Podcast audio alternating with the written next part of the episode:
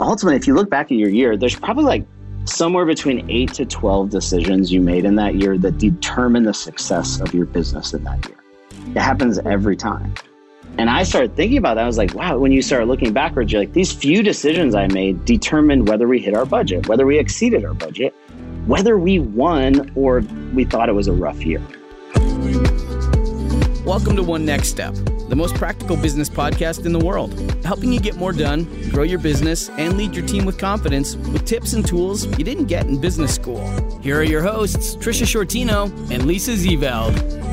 Welcome to One Next Step, the practical business podcast that helps you run your business so it stops running you. I'm Tricia.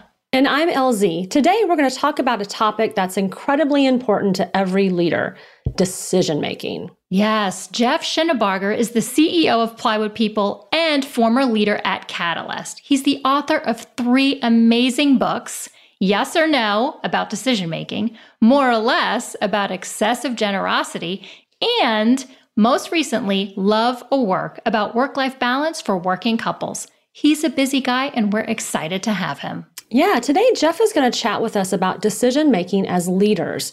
In this episode, he'll help us understand how to make the right choices even in difficult circumstances, discover our decision-making style, and use our style to benefit our teams and organization. I hope you enjoy our conversation with Jeff Shinabarger. Welcome, Jeff. It is so great to have you here on One Next Step. How are you doing today? I'm great. It's good to be here. I'm just coming off vacation, so I'm I'm on top of the world. Let's go. I love that. I love that. Yeah, you were sharing with us before we started recording that you take these big family adventures and you did a road trip to Maine. That's awesome. Yeah, we my wife and I a few years back, we um had to really start processing like what you know, what's a win for us? What what does a year look like for us? And my wife is she works at Grady Hospital in the inner city in Atlanta. I do nonprofit work. And so both of us, like our missions are always colliding. Our purpose is colliding. Mm. And so we decided to, every year we take the month of June off. It's kind of a down month for our schedules. Well, hers is constant, but for, for me, and um, it gives us a chance to reconnect together as a couple and to spend an excessive amount of time with our kids. um, and uh, yeah, yeah we, this year we got in a car and drove to Maine, and if I did it, we had a great time. If I did it again, I would probably fly. But, you know, we're good. We're good. I mean, Maine's Wait. kind of a road trip from Georgia. Yeah. So that's a yes. trek. Yeah. Yes. we. But it was cool. We saw the whole East Coast. We, you know, on these trips, you, you create these experiences with your kids that you can never, never replace. And um, so it, it was great. Yeah. Well, you look very relaxed, and we're Um, super happy to have you right off of that. So that way you're just in a zen mode and, and ready to talk to us about all things leadership. So we like to start these off with a kind of a silly question, you know, get you comfortable. Again, I don't know if you need to relax at all, but, you know, just get you comfortable. And our question for you is, what is the strangest gift you've ever received? Yeah. That's a hard one. That's a hard question. I'm, hoping- I'm trying to think of one.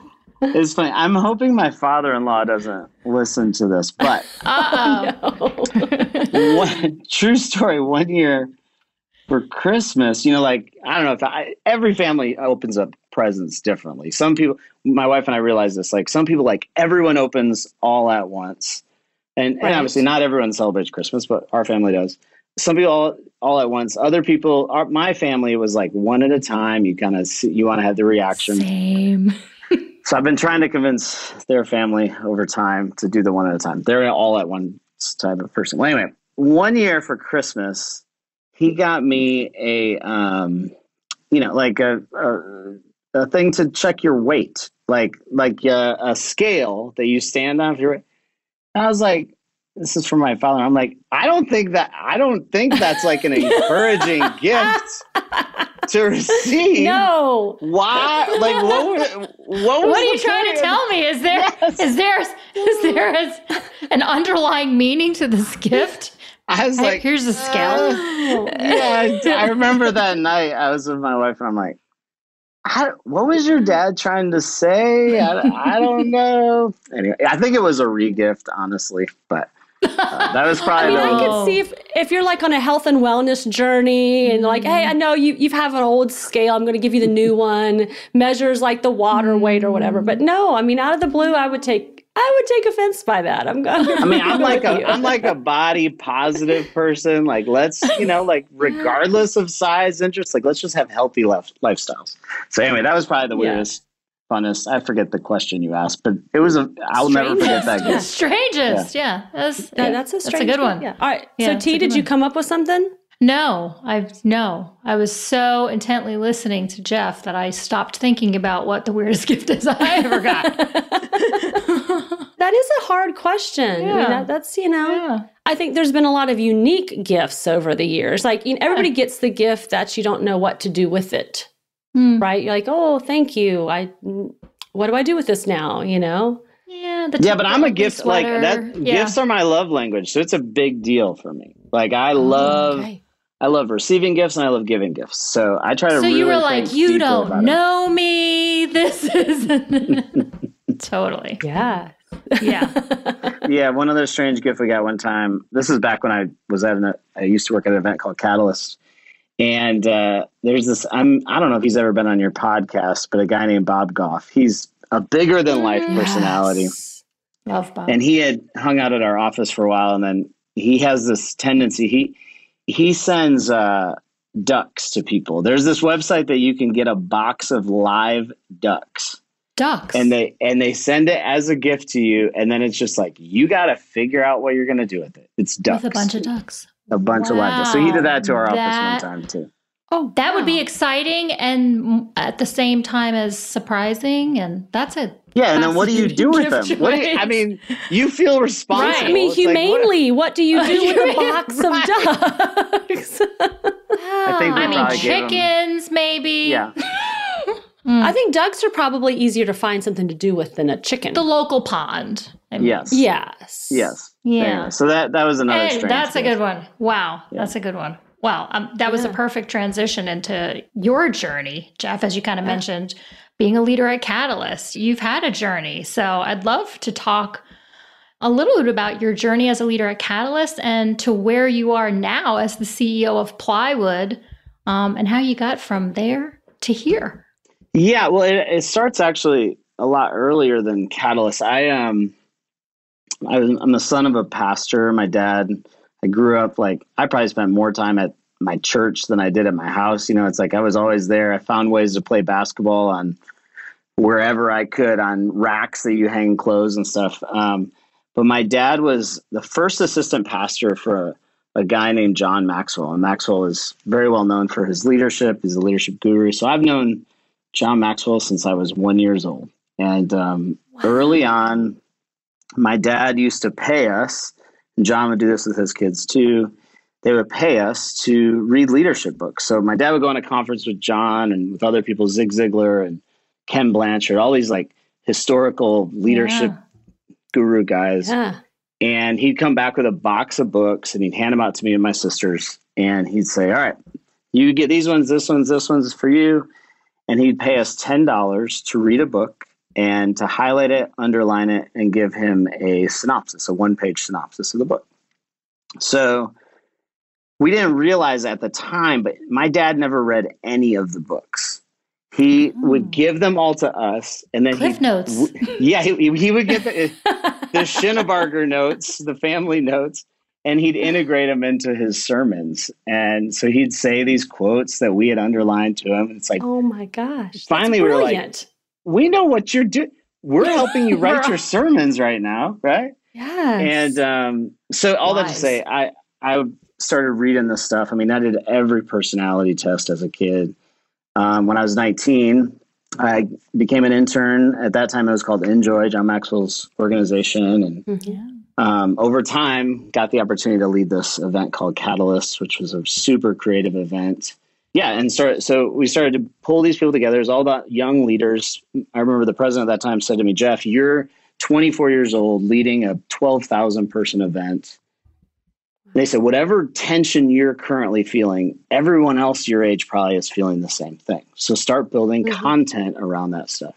And so I, I would start inviting speakers. I would just read a lot. I would listen to things, searching the internet, trying to find people to share their stories. And in the midst of that, I, I got to start a bunch of projects myself. And one of these projects uh, my wife and I started, it was called gift card giver dot com, where we collect unused gift cards and gave them to people in need. So there would be twenty-three cents or twenty-seven cents on it. And it, it just began. I created a website with my friend. My wife and I started doing it. People started sending us gift cards. There was an article in the Atlanta Journal Constitution, and um, this guy who's now the editor of the A J C, it's now called, uh, he wrote this article. This was in two thousand six, two thousand seven, when the economy was crashing. And he said, nonprofits are not getting funding. They're really struggling in that time. And I sent him an email back as the writer. And I said, well, people are sending me gift cards from all over the nation. We just created a little webpage. He said, I want to do a story on it. So the next day, he's doing a story on this little project we were doing on the side. And in two weeks, we had national stories written in C N N. I mean, C N N was in our living room, wow. All these different things. And sorry, this is a long story, but this is how it happened. This little project turned into all these stories. And then I started getting connected to all these people, people like, like the two of you. I mean, they had some passion project they were working on. And someone would connect me. Some stranger would connect me. You need to connect with Jeff. He he did this little gift card giver project, and maybe he can help you. And that started this whole community called Plywood People, um, a community of startups doing good. I started getting involved in hundreds and hundreds of these projects. So that's the long story, uh, but a synopsis of, of how it all came to be. Yeah, no, I love that. So but there was a little bit of a turn, uh, and, and I'm sorry, I'm going to go off the, the beaten path here, but from reading leadership books to having a heart to help others. So like you really went from creating opportunities and of course being in ministry, but for you and your wife to have a, a heart to help the non to help nonprofits, like where did that come from? Was it that you were really involved in a lot of nonprofits? You know, when you were younger? I mean, I'm just curious on, on that path, because I don't think I've, I've heard you talk about your journey, but I don't know that I've ever heard about that before. I mean, I think that there's like this tension we all have, right? Where if you don't know someone, you start talking about them in generalities, right? Mm-hmm. But when you start to actually have a relationship with someone, it changes how you view everything, right? Like mm-hmm. you could, you could talk about the homeless, but when you have a friend named Clarence, it's very different. You know, when you, you could talk right. about someone in Africa, but when you have a friend named whoever that person is, it's different. And so I would say in my life, I've had the opportunity to just meet a lot of really incredible people that have a life that is different than mine. Mm-hmm. And when you're in relationship with people, it makes you see the world differently. It just does. And um, so that was the story for me in all different, all different times. Even, even today, like, we have this place here that we're recording this podcast in.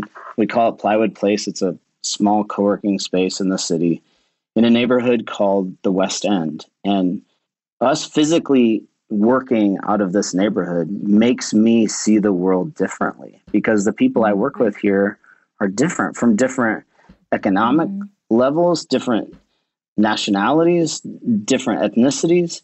Um, different projects they're working on. They they introduce things to me. And I, th- I think that's probably where my heart came for a lot of the projects I've been able to get involved in. Yeah, I love that. So talk about this idea about how your daily decisions eventually shape who you are and determine your success. Yeah. So, man, I'm glad you, I haven't talked about this topic in a long time. This is a, a book I wrote a, a, a while ago, but it, It is interesting. Like, I think as I've grown as a leader, I've seen like you say yes to little things and it leads to different things, right? You say no mm-hmm. to things and it and it ends it ends a situation. Um, and we become known really by these things we say yes and no to. Mm-hmm. I didn't have to do this gift card, funny gift card thing, and I, we don't even really do the gift card thing anymore. It was kind of a means to getting involved in all these other choices. But as a leader, I know there's actually, it's funny, like I used to be like a, you know, I, every day I got to perform when I'm working for someone. When you're a leader, ultimately, if you look back at your year, there's probably like somewhere between eight to twelve decisions you made in that year that determine the success of your business in that year. It happens every time. And I started thinking about that. I was like, wow, when you start looking backwards, you're like, these few decisions I made determined whether we hit our budget, whether we exceeded our budget, whether we won or we thought it was a rough year, right? Mm-hmm. And so I'm constantly thinking about which decisions do I need to do for the success and the impact, the missional impact of our organization mm-hmm. in the work that we do. Yeah, so I imagine prioritizing that's hard. Yeah, and, and, and it's like the decision for us to go take a month off every year. You know, I think at yeah. the core, at the core, my wife and I, we care very deep about our marriage, you know, and staying married is hard. Like, I love her with everything. She's my best yeah. friend, and it is hard.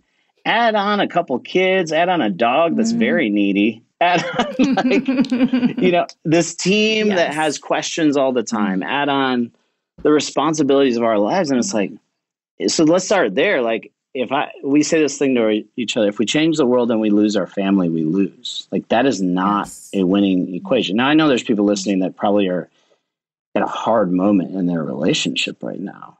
I, I've been there. Like, that's hard. And so I have to say, okay, what are my greatest priorities I have? I, I want my kids to know that they have a dad that loves them, you know, that is willing to spend time with them, that doesn't only prioritize their work over them. So what do I need to do to proactively do that? And so, yeah, we have to, we have to proactively plan out time, mm-hmm. know when the seasons are that are critical for both our family and for our work, and plan accordingly.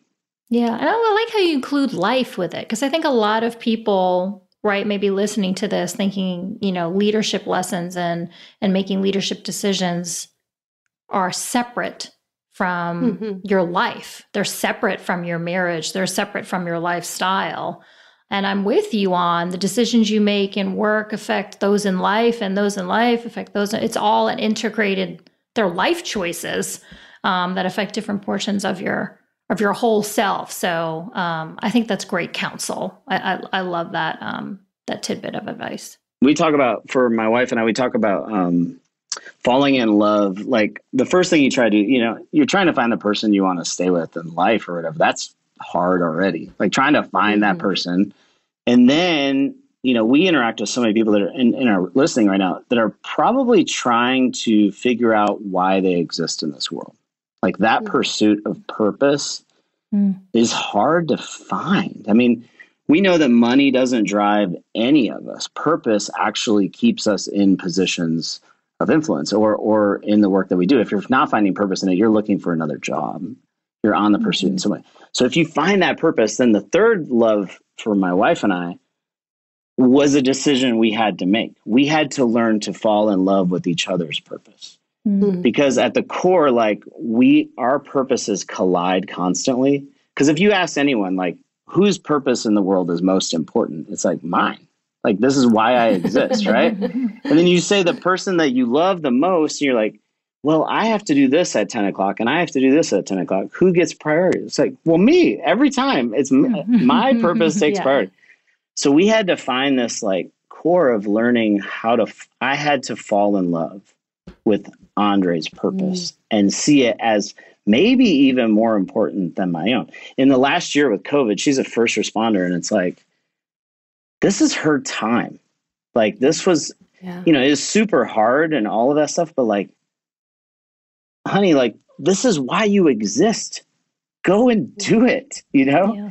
And I, I saw more joy in her this year than anything. Anyway, so that's a lot. Mm. This is, I'm, I'm going off on some of these no. decisions we have to make, because I think that's what actually sustains us, mm-hmm. you know? Yeah. yeah. Well, and that's your unique experience with decision making. And everyone has a different experience.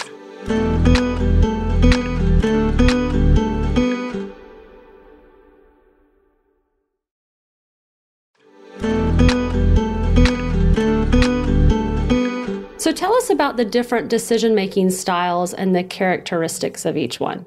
Yeah, I'd love to know what, what each of your decision-making, as I sh- as I share these, I'd love to hear what you guys okay. think. But okay, we I'll can guess each other. I love that. oh, oh, I like that. Okay, like, we'll do oh, that. That was Lisa. Okay. Yeah. We're a married couple too. You didn't realize that, but, tr- but T and I are, so. Yes.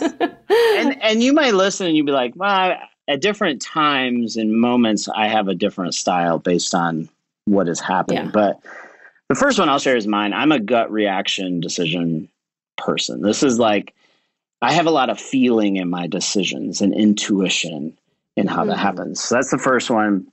A lot of like emotional leaders, that's how they make decisions. The second is the list checking. This is oftentimes, uh, I had an assistant years ago that she was just like, well, I, my priorities are, are based on this list that I have written out. And even if you're making like a life decision and you're a list checking person, you oftentimes will probably make a, a pros and cons list um, to determine which is the right direction forward. That's the second one. The third is story living. This is my friend Leroy Leroy Barber. I love sharing his story because he he lives for the story. I remember one time he was working on a book and it was like a Thursday and we had lunch and there's like nothing going on on Friday. I call him and he's like, I'm like, where are you? He's like, oh, I got this R V given to me. It runs off vegetable oil and I decided to do a book tour and I left this morning and I'm all the way in Illinois. You're like, oh my God, I was with you yesterday and you didn't have any, you know, like. This is my husband. It's okay. There you go. That wasn't a gut. Like that was just like, he was like, it's going to be great. Think about the adventure we're going to have, you know, like that. That's just how they think. And it's like, totally. And you love them for it, right? It's uniquely who they are. So that's the third. Um, then there's like the, the data-driven people um, where everything has to line up in a numbers and sense kind of way. When my wife and I were doing, we did this project called Love or Work, learning all this stuff in this tension. And we were learning learning things qualitatively through interviews, but we had these friends that were like, well, I'm not going to believe it until I see the data, right?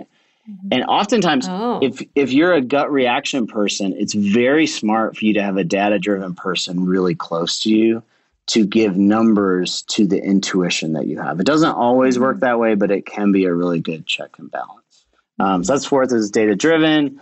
The fifth is the spiritually guided. These are... Um, I think, again, we all have a friend like this that it's like they they left. They're gone. They went on this hike. They went to this mountaintop experience. They came back, and it's like, nope, this, I had this moment with God or some spiritual being in some capacity, and they go, and they're like, I, I had this spiritual moment, and now I'm my life has changed, and I'm doing this other thing forever. Yeah. Because it, it just, mm-hmm. something spoke to them in that moment. Mm-hmm. And for me, I, sometimes I'm like, yeah, but how is that ever going to work out? And oftentimes the spiritually, it, it always works out for them. It's funny. It's, it, it ends up happening. So there's the spiritually guided people. There's two more. Often a lot of us use this. This is collective reasoning where it's like they believe very deeply in the democracy of decision making where you're like, let's get everyone in the room. It's like, what do you guys want? What are you going to do for dinner? What do you want to do for dinner? It's like, let's get every couple in the room, every person that we know, let's all get in a room and let's vote. And whatever the vote says, we win and we go to dinner at that place, right? And then the last is the passive, undecided person. And they legitimately will never make a decision. Mm. So they, and they're, they're genuinely okay with that. Like, it's like, uh, I have a friend and she is this way. And it's like, it's your birthday. Her name's Carrie. Carrie, it's your birthday. Where do you want to go for your birthday? She's like, honestly, I don't really care. It's like, what do you guys want? You know? And you're like, it's your birthday. You want to give this to them. But they're, they're, they're okay with whatever, you know? So anyway, those are the different decision-making styles we have. And you may think to yourself in different situations, I'm this or that. Sometimes I, I challenge you to kind of go, the last time you bought a car, talk us through how you made that decision. Mm, and that oftentimes is a is a a symbol kind of of the style that you probably have. Yeah. Hmm. Yeah. Yeah, I could see being a combination. Yeah. Okay. Like, yeah. I mean, at my core, I'm definitely number one, the gut, emotional, intuitive decision maker person. Yeah. For sure. And that drives a lot of people crazy. Maybe around me. So I have learned to lean into data and yeah, probably just data. Maybe the listing. So like I could see how like the last time I bought a car, I knew the exact car I wanted because I liked it, right? Emotionally, I was like, that's the car I want. So, but then I spent, you know, many, many hours crunching the numbers, making it work, arguing the price. Like I wasn't going to leave there feeling like I did my due diligence, if mm. that makes sense. So that's almost, I don't know if that's like the data person, like really just keying in there. So th- that's, that I think is me, but yeah, at my core, definitely number one, which I know, Elsie, you already knew that. Yes. I would have said that. I yes. would have said that. Yeah, and I feel the same way. I mean, going back to the car, that that's a really good kind of neutral ground, I feel like. Like, what was it like? Because certain decisions, I mean, believe me, at the end of a long day, I am the passive undecided. Like, if you come up to me, Jeff, at and, you know, it's been a long day, you know, you're like, what do you want for dinner? I'm like, I have made enough decisions today. I'm out of decisions. You can decide what we have mm-hmm. because I'm just out of decisions, you know, right? Like, because to yeah. me at that point, it kind of doesn't matter, but only for food and only at the end of the day. Otherwise, I am very opinionated and I have a lot of, I can tell you exactly what I want. Um, so definitely gut, uh, and I'm with Trisha, data-driven. But ultimately, I feel like I do a good job of planning my life. I'm very intentional about creating the life that I've always wanted. And so it kind of goes back to that list of things that are not like physical, like a car, like a decision about like what to do for my kids or what my husband and I wanted. Like, then it's like, okay, well, I know we want to get here.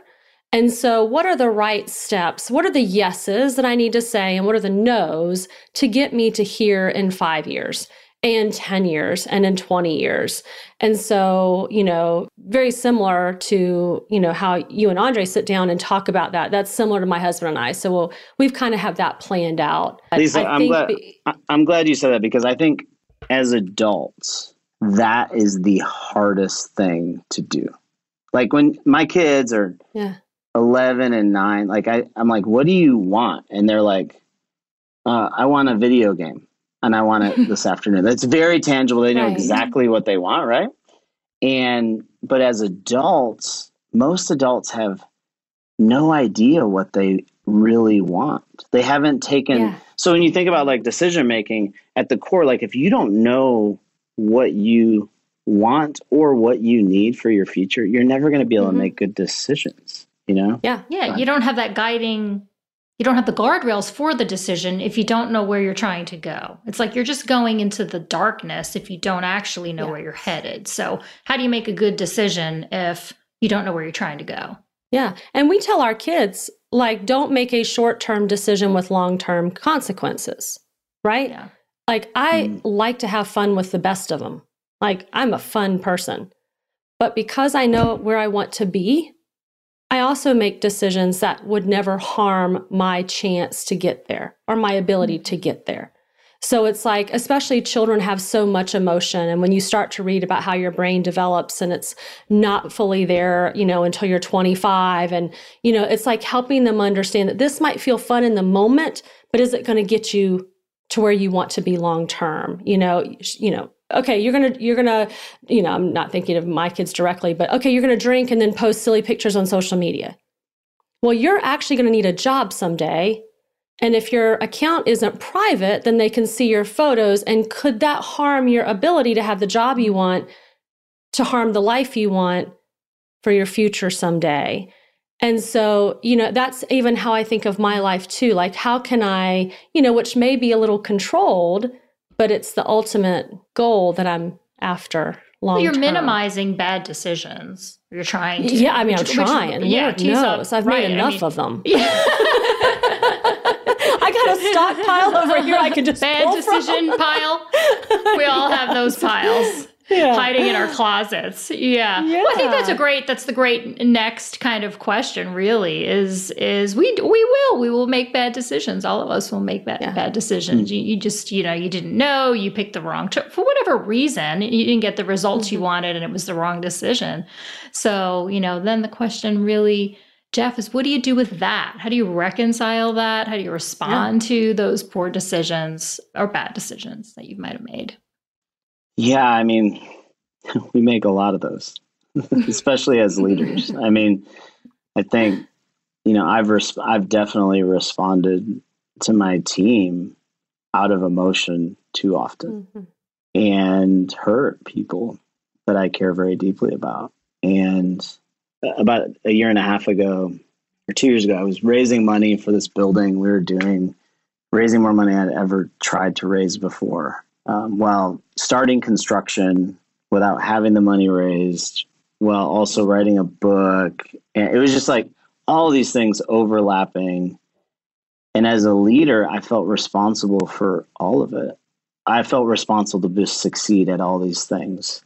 And I was feeling responsible for like all these other people's projects that, you know, confide in me for advice, you know? And sometimes I think in that moment, and sometimes for me that I really struggle, it's like taking on more than what I can handle, you know, like it, mm. sometimes our burdens are too heavy to bear, you know?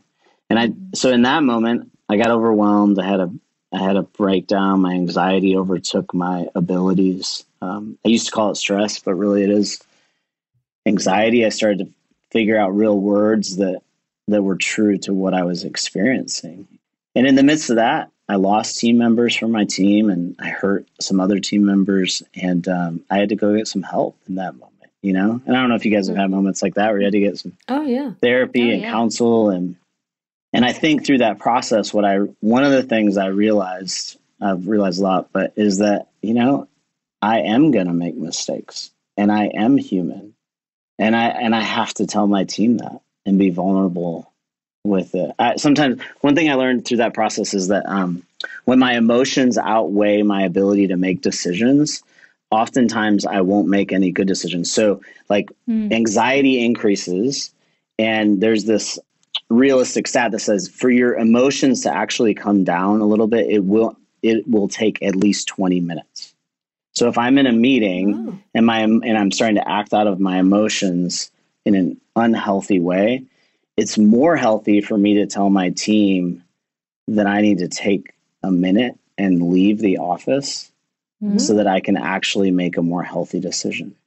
And because my emotions won't come down in that minute, you know? So it's like you're starting to learn, I think, through these past mistakes, things, indicators for myself, body scans for myself of how to be a better leader going forward. Mm-hmm. That's some of the stuff I've had and I'm continually trying to work through. Yeah. Well, I think that's a, that's a good practical tip mm. for our listeners right now, is if they feel that emotion to take twenty minutes. Any other practical tips that you use in helping to make a decision? Yeah. So I think the practice of taking a walk is really healthy. Mm-hmm. It's like some people talk about sleep on it, or like mm-hmm. if it's a major decision you're you're trying to do, like sometimes just like go for a little walk around the block or keep going till you're ready to make that decision. You know, it's amazing how the people on your team will be okay with you if you're like, you know, I need to think about that. Like you, yeah. that's an honest answer that you don't always have to have an answer in the moment.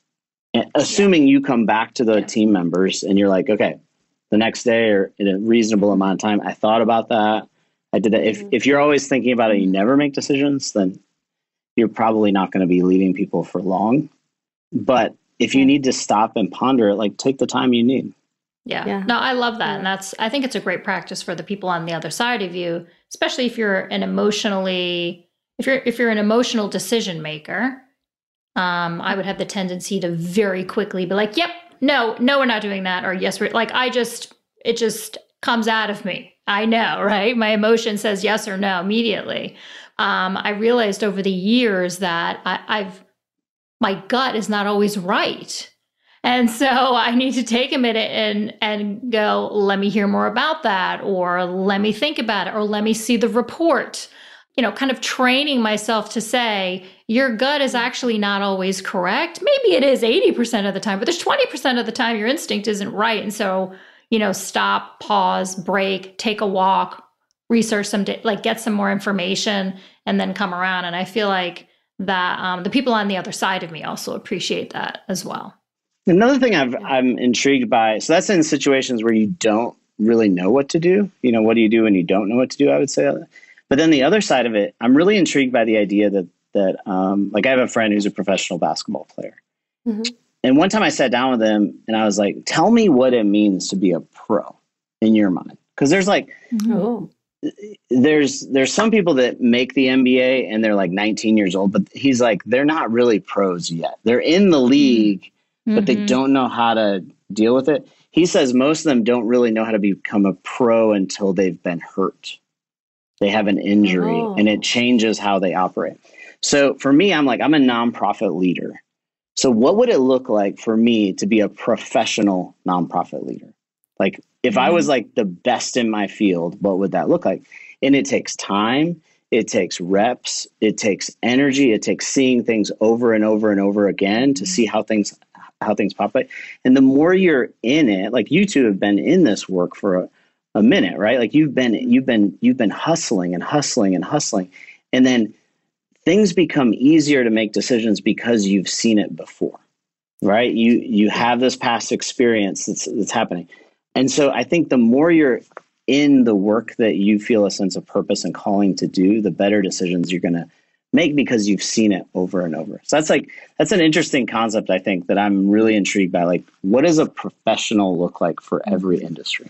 It's like working a muscle, you know, a decision yeah. muscle. Over time, you strengthen that muscle with practice and practice. I love it. That's a great practical tip. Yeah, I've actually um, kind of stolen the uh, the insurance model uh, motto. You know, I know a thing or two because I've seen a thing or two. Mm-hmm. Yeah. And that really, truly is how I feel, right? Yeah. So going back to those decisions, decisions in some areas of my life are way easier to make because I've think I've seen a thing or two. And so yeah. I know a thing or two. I love that. Right? That's great. That's perfect. That's so good. Yeah, so good. Yeah, people are yeah, always, so, we're both we're all from Atlanta. It's like yeah. people are always, oh, the Atlanta traffic, Atlanta traffic, Atlanta traffic. It's like we live here. We know when not to drive. Right. Like yes, we're not exactly. like that's experience. It's a easy decision for us right. of when not to go. It's people yes, that are not here. They're yes. like, oh, it's so bad. You know. Anyway. Yes. Yeah. Gosh, Jeff, thank you so much for just sitting down with us today and talking about decisions and, and talking about leadership. And I love the uh, the list of what type of decision maker are we? I think that I just is great to think yes. through and helps us understand what our natural inclination to decision making is and where ultimately we can improve. Um, because I think that you would probably say there's good and bad things about each one of these. Mm-hmm. And you kind of probably need a little bit of all of them. Yes. I would say one last thing. If you are a leader, I want to encourage you because doing the work that you do is a weight you feel all the time. And you want to do it to the best of your abilities. I know that. And most people don't stop and let you know how hard it really is to lead people. So if you're in the middle of it and you're overwhelmed, I want to encourage you that it does make an impact on the people that you lead. And there's probably somebody watching you that is basing their future leadership on how you're leading today. So keep doing it. Keep doing the hard work. Keep encouraging the people on your team and making those hard decisions. That's beautiful. Thank you, Jeff. I appreciate it. Thank you. Wow, it was so awesome to have Jeff on the show today. Just great content. Man, love talking about decision making. He's so encouraging. Always. What a, what a wonderful soul, you know? Yeah. What a great guy.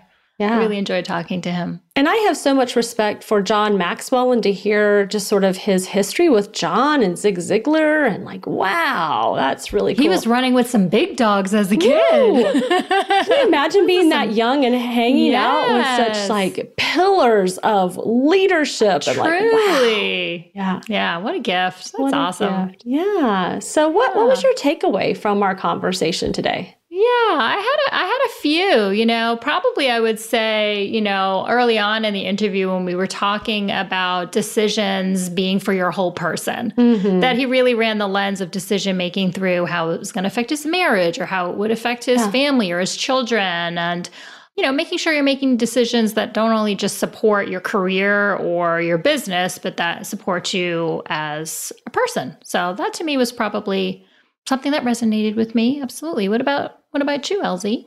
Yeah, I mean, I think I liked his practical tip. I think that as leaders, we carry a lot of emotion into decision making, especially with the weight that we carry of an organization or a project. And so at times we kind of use that gut reaction to quickly make mm-hmm. a decision. And just the idea of being transparent with your team and saying, you know what, can I just have a hot second here? I need twenty minutes or, mm-hmm. you know, or it could be, hey, can I can I answer that tomorrow? Like, and that's not yeah. a sign of being a weak leader or being disorganized or not knowing, again, because we want to be such high achievers, but it's really the smart way to make a decision. Uh, you even said it, like, ask for the yeah. report, ask for more data yeah. before making yeah. that Dig decision. In. Yeah, so I thought yeah. that was just a really yeah. good practical mm-hmm. tip for our listeners today and for me. Good reminder. Mm-hmm. Well, as always, we have a download for you listeners so that you can take your one next step. This week's download is a quiz. What is your decision-making style? In less than five minutes, you can discover your decision-making style, which will help you make good choices, even in difficult situations. Yes. So text the phrase one next step to three one nine nine six or visit one next step podcast dot com and you'll get access to today's resource to help you keep moving forward. Thank you for joining us today. And don't forget to join us next week for more practical tips and actionable tools to advance your business one step at a time. Start by making today count. Guys, tune in to the podcast next week when we will have David Horsager, C E O of Trust Edge Leadership Institute. He's going to talk to us about his eight pillars of trust, explain why trust matters, and how to build it as a leader. Here's a preview of what you can expect. It is so difficult for leaders to keep clarity in this world because of two things: time and change. I mean, we'll talk about trust right now, and tomorrow people will forget. It was, oh, I really loved that podcast. It was, a, oh, that was really cool. It was about, uh, I mean, we, we have such a busy, fast-paced, noisy world. We're losing clarity every day because of time and change. Thanks for listening to One Next Step. Be sure to subscribe on Apple Podcasts or follow us on Spotify. Then join us next time for more practical business tips and tools to help you get more done, grow your business, and lead your team with confidence. For more episodes, show notes, and helpful resources, visit one next step podcast dot com.